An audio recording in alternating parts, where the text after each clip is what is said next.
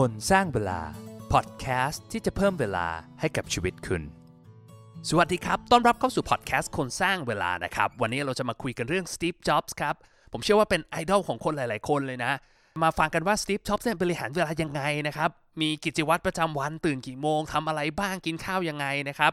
แล้วก็ที่สำคัญเนี่ยเรามาฟังกันว่าสตีฟ จ็อบส์เนี่ยมีหลักในการบริหารเวลายังไงนะครับ ผมจะให้หลัก 5 ข้อ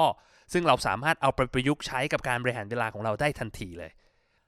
มาฟังกิจวัตรประจำวันของสตีฟ จ็อบส์กันก่อนนะครับ สตีฟ จ็อบส์เนี่ยเขาเป็นคนที่ตื่นเช้านะเขาตื่นประมาณ6โมง6โมงนิดๆนะครับพอเขาตื่นมาเนี่ยเขาทุกคนจะรู้กันว่าสตีฟ จ็อบส์เนี่ยใส่เสื้อเหมือนเดิม ก็คือเสื้อคอเต่าสีดำของ Issey Miyake นะครับแล้วก็ใส่กางเกงยีน ซึ่งเขาบอกว่าการทำแบบนี้มันช่วยให้เขาประหยัดเวลาไม่ต้องมานั่งคิดเสียเวลาว่าจะแต่งตัวยังไงดีวันนี้นะครับ พอถึงเวลา6โมงครึ่งนะครับสตีฟจ็อบส์ก็จะเริ่มทำงาน คือเขาบอกว่าเขามีการเตรียมอุปกรณ์เครื่องมือเครื่องไม้ที่บ้านเขาซับซ้อนมากนะครับเพราะเขาบอกว่าเขาอยากจะให้ทำงานได้ไม่ว่าเขาจะอยู่ที่ไหนบนโลก เขาบอกว่าเนี่ยกว่าลูกเขาจะตื่นเนี่ยก็อีกสักพักหนึ่งเขาก็จะทำงานประมาณสักชั่วโมงหนึ่งพอถึงเวลา7จ็ดโมงครึ่งเนี่ยเขาก็จะทานอาหารเช้ากับครอบครัวนะครับซึ่งก็เป็นอาหารง่ายๆอะก็เป็นผักที่เก็บในสวนผลน้ำผลไม้นะครับแล้วก็ส่งลูกไปโรงเรียน สมมุติว่าถ้าไม่มีอะไรต่อนะครับเขาจะทำงานที่บ้านต่ออีกสักชั่วโมงหนึ่งนะครับแล้วก็ไปเข้าออฟฟิศประมาณสัก9ก้าโมง9ก้าโมงครึ่งเนี่ยเขาจะไปประชุม ประชุมเนี่ยทุกวันจันทร์เนี่ยซิปจ็อบส์เนี่ยบอกว่าที่ Apple เนี่ยจริงๆไม่ค่อยมีประชุมหรอก มันจะไม่ค่อยมีสตรัคเจอร์อะไรมาก แต่ว่าอย่างหนึ่งที่เขายึดถือเลยว่าถ้าทำเป็นประจำก็คือว่า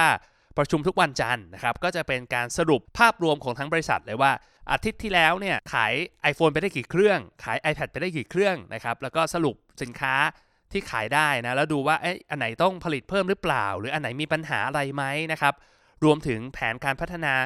ผลิตภัณฑ์ใหม่ๆ ทุกตัวว่าเป็นยังไงบ้างต้องการความช่วยเหลืออะไรหรือเปล่านะอันนี้มันก็เป็นแง่คิดที่น่าสนใจนะมันจะคล้ายๆ กับการอัปเดต OKR หรืออัปเดตเราเป้าหมายเราทุกวันนะครับอย่าง Steve Jobs เนี่ยเขาอัปเดตทุกอาทิตย์เขาจะรู้ทิศทางว่าต้องแก้ไขยังไงบ้าง เวลาเที่ยงเนี่ย Steve Jobs ทานอาหารนะครับ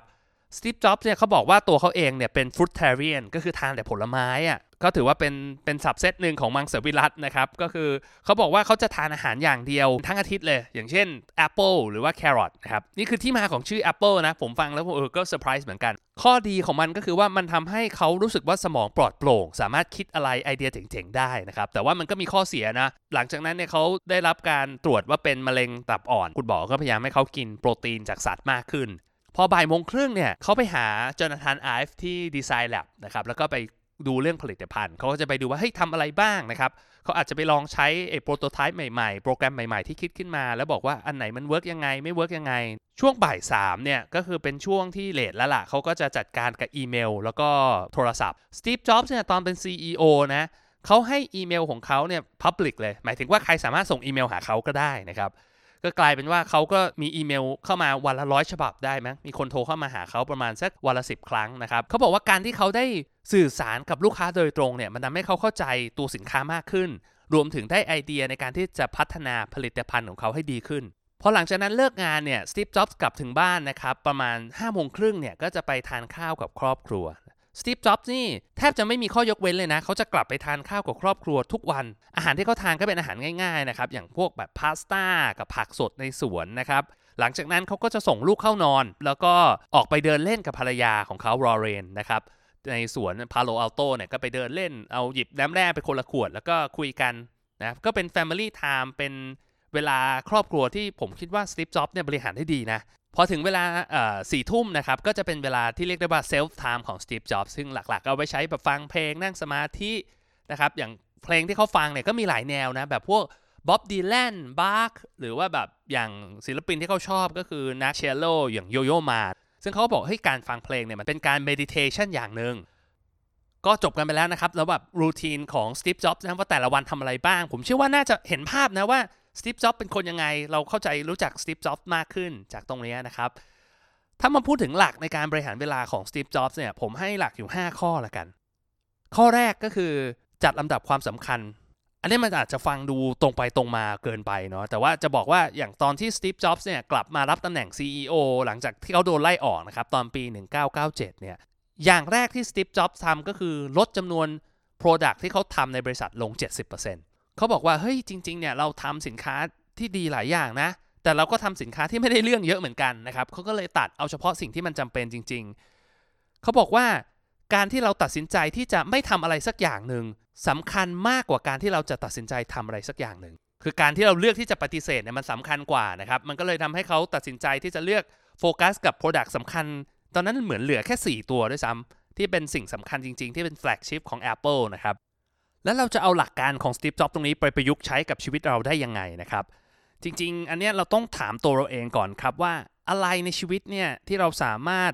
ลดละเลิกได้นะครับ อะไรที่มันเป็นฟีเจอร์ที่ไม่จำเป็นในชีวิตเรานะครับ ลองดูว่าไองานที่เรารับมอบหมายมาเนี่ยความรับผิดชอบที่เรามีอยู่ตอนเนี้ยอะไรที่มันจะพอตัดได้ครับ ก็ลองดูว่าจะปรับยังไงให้ชีวิตของเรา มันไม่กระทบกระเทือนอะ่ะ แล้วที่สำคัญเรามีเวลาในการที่จะโฟกัสกับสิ่งสำคัญของชีวิตเรามากขึ้น หลักในการบริหารเวลาของ Steve Jobs ข้อที่ 2 นะครับ ก็คือมองหาความเรียบง่ายครับ seek simplicity นะครับ Jobs เนี่ยจริงๆ ถ้ามองเราจะเห็นเลยว่าสินค้าของเขาทุกตัวนะ iPhone iPad iPod หรือว่า Mac เนี่ยมันเรียบง่ายมากๆอะมันไม่ได้แบบมีปุ่มอะไรเยอะแยะนะผมเชื่อว่า สาวกของ Apple น่าจะเข้าใจว่าแบบเฮ้ยเวลาเราไปซื้อยี่ห้ออื่น หรือ Microsoft หรืออะไรอย่างเงี้ยบางทีแบบหูปุ่มมันเยอะแยะเต็มไปหมดเลย Steve Jobs เนี่ยเคยเอาโค้ดของ Leonardo da Vinci ใส่เข้าไปในแมนนวลของ Mac เขารุ่นแรก ๆ นะครับ บอกว่าความเรียบง่ายคือความซับซ้อนขั้นสูงสุดโอ้โหมันมันสะท้อนเลยว่าเฮ้ยปรัชญาในการทำงานของเขาเนี่ยคือเขาทำให้มันเรียบง่ายอะ่ะ แล้วหลักการตรงนี้เขาไม่ได้เอาไว้ใช้สำหรับเรื่องการออกแบบผลิตภัณฑ์อย่างเดียวนะ มันใช้ในการบริหารเวลาด้วยนะครับ อย่างเขาเคยบอกว่าเวลาเขาสอนโปรแกรมเมอร์ในการทำงานเนี่ยเขาบอกว่าโค้ดที่ดีที่สุดที่โปรแกรมเมอร์จะเขียนได้นะ แล้วแบบเป็นโค้ดที่ไม่มีวันพังเลย แล้วประหยัดเวลามากๆ ก็คือโค้ดที่ไม่ได้เขียน แปลว่าเขาแทนที่จะมองว่าเฮ้ยจะเขียนโค้ดเพิ่มอีกกี่บรรทัดดีเขามองว่าเราจะตัดโค้ดไปกี่บรรทัดได้มากกว่านะครับพอมันเป็นแบบเนี้ย ยิ่ง simple ยิ่งน้อยเนี่ยโอกาสในการผิดพลาดก็น้อย ประหยัดเวลาและมีประสิทธิภาพมากขึ้น หลักการตรงนี้ถ้าเราลองเอามาใช้กับชีวิตเรานะครับ ลองถามตัวเราดูว่า มันมีวิธีที่ง่ายกว่านี้ไหมในการที่เราจะทำอะไรสักอย่างหนึ่งสมมุติเราอยากจะทำธุรกิจสักอย่างหนึ่งนะครับ คนส่วนมากมันจะคิดเฮ้ยอย่างแรกที่ต้องทำคือทำแผนธุรกิจโหต้องวิเคราะห์การตลาด วิเคราะห์การแข่งขันทำ projection ไปว่าเป็นยังไงเราจะมีงบประมาณเท่าไหร่ จะสร้างรายได้ได้เท่าไหร่นะครับ แต่ผมจะบอกว่าให้สิ่งเหล่านี้มันเป็นสิ่งที่ไม่จำเป็นเลยนะครับ มีอาจารย์ผมคนหนึ่งนะครับ ชื่อบ๊อบแคสฟีตอนที่เขาสอนผมอยู่ตอนที่อยู่อเมริกานะครับบ๊อบเนี่ยเขาเขาเป็นสไตล์แบบ street smart อะเขาบอกเลยเฮ้ย business plan มัน waste of time มันไม่มีประโยชน์เลยนะครับ แทนที่เราจะเวลาไปเขียน business plan เนี่ย เราทำ prototype ของเราแล้วลองเอาไปขายดูดีกว่า ว่ามันจะมีคนสนใจไหมนะครับ ถ้ายังขายไม่ได้ก็ลองไปคุยกับลูกค้าหรือว่า prospect ของเป็นลูกค้าของเรานะครับ ว่าเฮ้ยเขาจะชอบสินค้าแบบนี้ไหม แล้วถ้าเขาไม่ชอบอะไรสิ่งสิ่งที่เขาต้องการ แบบนี้มันมีประโยชน์มากกว่า ก็ยกตัวอย่างเป็นเรื่องเรื่องหนึ่งนะว่าเฮ้ยถ้าเราอยากจะทำธุรกิจจริง ๆ มันอาจจะไม่ต้องซับซ้อนขนาดนั้นน่ะมันอาจจะมองหาความเรียบง่ายที่มากกว่าได้นะครับ หรือว่าอย่างเรื่องชีวิตเองเนี่ยลองดูว่าอะไรบ้างที่เราสามารถตัดออกไป สิ่งของที่ไม่จำเป็นหรือว่าเผลอๆอาจจะ downsize ชีวิตเราอยู่ก็ได้ เช่นแบบบ้านที่เราอยู่มันเกินความจำเป็นไหมนะครับ พอเรา downsize ตัดสิ่งที่ไม่จำเป็นออกไปเนี่ย ชีวิตเราก็จะเรียบง่ายมากขึ้น หลักการในการบริหารเวลาของ Steve Jobs ข้อที่ 3 นะครับ ก็คือ say no to thousand things คือปฏิเสธ ปฏิเสธแล้วก็ปฏิเสธนะครับ Steve Jobs เคยพูดไว้ว่าจริงๆอะผมภูมิใจกับสิ่งที่ผมไม่ได้ทำพอๆกับสิ่งที่ผมทำเลยนะเขาบอกว่านวัตกรรมเนี่ยคือการ say no กับของ 1,000 อย่างหมายความว่ากว่าจะได้ 1 อย่างขึ้นมาเนี่ยเราต้องปฏิเสธไอ้สิ่งของมากมายเลยอะ่ะ Apple จะทำสินค้าไม่เยอะมากนะครับ แต่ว่าทุกคนจำได้ ทุกคนรู้จักเวลา Apple ทำอะไร เวลา Steve Jobs present อะไร ซึ่งหลักในการเซโนเนี่ยเขาไม่ได้ใช้กับเรื่องของการทำงานเพียงอย่างเดียวนะครับอย่าง Steve Jobs เนี่ยทุกคนจะรู้เลยว่า Steve Jobs จะไม่แบบไปงานกาลาดินเนอร์จะไม่ไปโซเชียลสังสรรค์อะไร เพราะเขารู้สึกว่าไอ้สิ่งนั้นมันไม่จำเป็นน่ะสำหรับเขาชีวิตของเขาคือ การได้อยู่กับครอบครัวทำงานที่ Apple แล้วก็ Pixar เขาบอกชีวิตเขามีแค่นี้ แล้วเขาสึกว่าเอ้ยอันนี้มันคือแก่นชีวิตของเขาแล้วมันทำให้เขามีความสุข แล้วเราจะเอาหลักการตรงนี้มาใช้ยังไงบ้างนะครับ ผมว่าอย่าง Steve Jobs เนี่ยการที่เขากล้าปฏิเสธเนี่ยเพราะว่าเขารู้ว่าอะไรคือสิ่งที่สำคัญกว่าในชีวิตนะครับ เราต้องตอบตัวเองให้ได้ก่อนว่าเฮ้ยการเราจะรับงานหรือว่ารับปากในการที่จะไปร่วมงานหรือทำงานอะไรสักอย่างหนึ่งเนี่ยเรากำลังขโมยเวลาจากใครไปหรือเปล่า หรือเรากำลังขโมยเวลาจากอะไรในชีวิตเราไปหรือเปล่า อย่างผมเนี่ยผมจะรู้เลยว่าเวลาผมรับงานหรือว่า รับปากที่จะไปร่วมงานอะไรสักอย่างหนึ่งเนี่ยแปลว่าผมจะมีเวลาให้กับลูกให้กับครอบครัวผมน้อยลง ผมจะมีเวลาให้กับการดูแลสุขภาพ เวลานอนของผมน้อยลงอย่างเงี้ยผมก็ต้องช่างใจเลยว่าไอสิ่งที่เราจะรับปากไปเนี่ยมันคุ้มค่าไหมวิธีที่จะปฏิเสธง่ายๆนะผมแนะนำสำหรับคนที่ไม่ค่อยกล้าปฏิเสธเนี่ยผมให้ประโยคเด็ดละกันไว้ใช้ในการปฏิเสธนะครับ ก็คือว่าเราก็บอกว่าเฮ้ยอย่าเพิ่งไปรับปากเวลาใครที่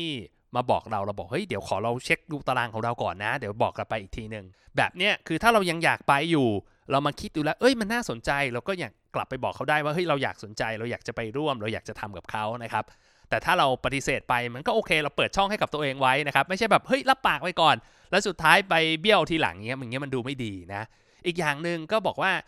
เราอาจจะไม่สนใจนะ แต่ว่านายลองไปคุยกับคนนี้เปล่าคนนี้เขาอาจจะสนใจนะอ่าอะไรอย่างเงี้ยคือ หาทางเลือกให้กับเขานะครับ แล้วก็พยายามที่จะช่วยคนที่มาขอเราว่า เฮ้ยเขาบอกอยากให้เราไปร่วมงาน เปิดตัวสินค้าสักชิ้นหนึ่งเราก็บอกเฮ้ยเราเราตารางเราไม่ไหวจริงๆ แต่เราแนะนำคนนี้ไหม เขาดูสนน่าสนใจนะ แล้วเขาสามารถรีวิวสินค้า ช่วยโปรโมทสินค้าให้นายได้ด้วยอะไรอย่างเงี้ย ก็ลองดูนะ เป็นไอเดียนะครับว่าจริง ๆ การปฏิเสธเนี่ยมันไม่ใช่เรื่องง่ายอะแล้วมันเป็นเรื่องที่ต้องฝึก แต่ว่า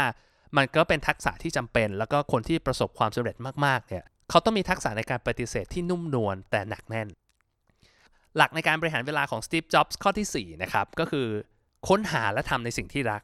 สตีฟ จ็อบส์เคยบอกไว้ว่าชีวิตคนเราเนี่ยเราทำได้ไม่กี่อย่างหรอก เพราะฉะนั้นเนี่ยเราต้องเลือกทำในสิ่งที่เรารักจริง ๆ และถ้าเราเลือกทำมันแล้วเนี่ยเราก็ต้องทำมันให้ดีด้วยสตีฟ จ็อบส์เนี่ยขึ้นชื่อเลยกับประโยคที่เขาถามตัวเองทุกวันว่า เฮ้ย ถ้าวันนี้เป็นวันสุดท้ายของชีวิต เขายังอยากจะทำในสิ่งที่เขาอยากจะทำหรือเปล่านะ การถามตัวเองบ่อยๆ เนี่ยมันเป็นเหมือนกับ การเช็คทิศทางของตัวเองว่า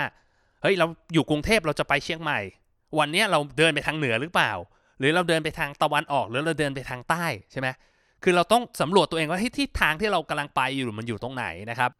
การถามตัวเองบ่อยๆ มันทำให้เราไม่หลุดไปอยู่ในโลกของวัตถุ หรือว่าโลกของชื่อเสียง หรือว่าไอ้อะไรที่มันเป็นเปลือกนอกครับ เพราะว่าสตีฟจ็อบถามตัวเองว่าเฮ้ยถ้าเขาตายวันเนี้ยเขาจะทำในสิ่งที่เขากำลังจะทำอยู่หรือเปล่า เออ มันก็เป็นคำถามที่พอเฮ้ยเราบอกว่าชีวิตเรามันคือวันสุดท้ายแล้วอะไอสิ่งที่เราทำมันก็เป็นสิ่งที่มันสำคัญจริง ๆ นะครับ ลองถามตัวเองดู ถ้ามันตอบว่าไม่ใช่ไม่ใช่ ไม่ใช่หลาย ๆ วันติดกันนะ ผมคิดว่าต้องคิดแล้วล่ะเฮ้ยเราจะทำยังไงให้ชีวิตเรามันสอดคล้องกับไอสิ่งที่เราต้องการลึกๆได้มากขึ้นนะครับ แต่ว่าผมจะบอกว่าเฮ้ยจริง ๆ ใครยังหาตัวเองไม่เจอก็อย่าเพิ่งซีเรียสนะเพราะว่ากระบวนการในการค้นหาตัวเองเนี่ยมันเป็นเรื่องที่ทำได้ไม่รู้จักจบอยู่แล้วนะครับ อย่าง บิลเบอร์เน็ตเนี่ยเจ้าของหนังสือ Designing Your Life เนี่ยก็ถึงว่าเป็นกูรูในการค้นหาตัวเองคนหนึ่งนะเขายังบอกเลยว่าเฮ้ยเขาเองอะเขาก็ยังค้นหาตัวเองอยู่เลยนะครับเพราะว่าไอ้สิ่งเหล่านี้มันเป็นสิ่งที่เราต้องเรียนรู้อะหลักการสำคัญคือเราต้องรู้จักสังเกตตัวเองบ่อยๆอะว่าเฮ้ยเราชอบอะไรเราไม่ชอบอะไรนะครับอย่าปิดกั้นตัวเองแล้วก็ลองอะไรที่มันแปลกใหม่บ้าง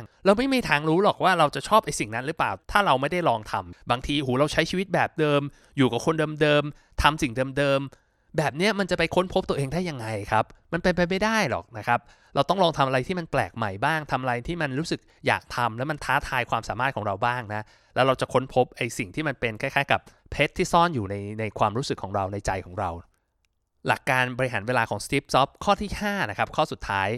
ให้ความสำคัญกับครอบครัว ผมรู้สึกว่าสตีฟ จ็อบส์เนี่ยเป็นคนที่น่านับถือมากนะ เรื่องเรื่องการให้เวลากับครอบครัว คือแน่นอนล่ะช่วงวัยรุ่นเนี่ยเขาอาจจะมีปัญหากับครอบครัวบ้าง แต่ตอนนั้นเขาก็ยังเด็กมากนะครับ แต่ว่าหลังจากที่เขา settle แล้วกลับมาเป็น CEO ของ Apple รอบที่ 2 เนี่ยเขาให้ความสำคัญกับครอบครัวมาก กินข้าวกับครอบครัวทุกเย็น แล้วที่สำคัญคือเขามีเวลากับภรรยา มีเวลากับชีวิตส่วนตัวของเขามันมัน balance อะมันสอนให้เรารู้ว่าจริง ๆ แล้วเนี่ยชีวิตมันไม่ได้ต้องการอะไรมากนะครับแต่ว่าการจะทำได้อย่างเงี้ยแปลว่าเขาต้องปฏิเสธหลายสิ่งหลายอย่างมากเลยนะชีวิตเขาต้องเรียบง่ายมากๆเลยนะครับ เขารู้ว่าอะไรมันคือแก่นของเขาจริงๆอะ่ะแล้วเขามีความสุขกับไอ้ความเรียบง่ายของเขาแบบนี้ ก็ลองถามตัวเราเองดูครับว่าเฮ้ยจริง ๆ แล้ว เรายุ่งเท่าสตีฟจ็อบส์หรือเปล่านะถ้าเราไม่ยุ่งเท่าเขาเนี่ยทำไมเราถึงไม่มีเวลาให้กับครอบครัว หรือว่าคนสำคัญในชีวิตบ้างนะลองบริหารเวลาดีๆ ลองทำ time block ก็คือบล็อกเวลาไว้เลย จัดตารางนัดหมายให้เรียบร้อยว่าเราจะใช้เวลากับครอบครัวยังไง ซึ่งสิ่งเหล่านี้มันเป็นเรื่องสำคัญ แล้วก็มันก็จะช่วยให้เรามีชีวิตที่มีความสุขขึ้น แล้วก็สุขภาพแข็งแรงขึ้นด้วยนะ มาทวนกันอีกทีนะครับ หลักในการบริหารเวลาของสตีฟจ็อบทั้ง 5 ข้อ ข้อแรกคือจัดลำดับความสำคัญในชีวิต ข้อ 2 มองหาความเรียบง่าย 3. ปฏิเสธสิ่งที่ไม่จำเป็น ข้อ 4 ค้นหาและทำในสิ่งที่รัก และข้อ 5 ให้ความสำคัญกับครอบครัวและสิ่งสำคัญในชีวิต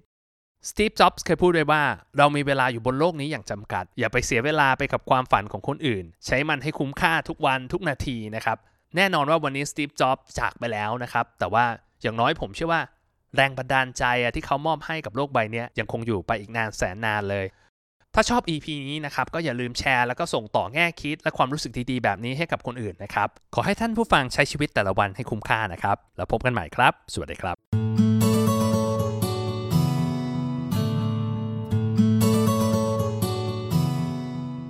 คนสร้างเวลา พอดแคสต์ที่จะเพิ่มเวลาให้กับชีวิตคุณ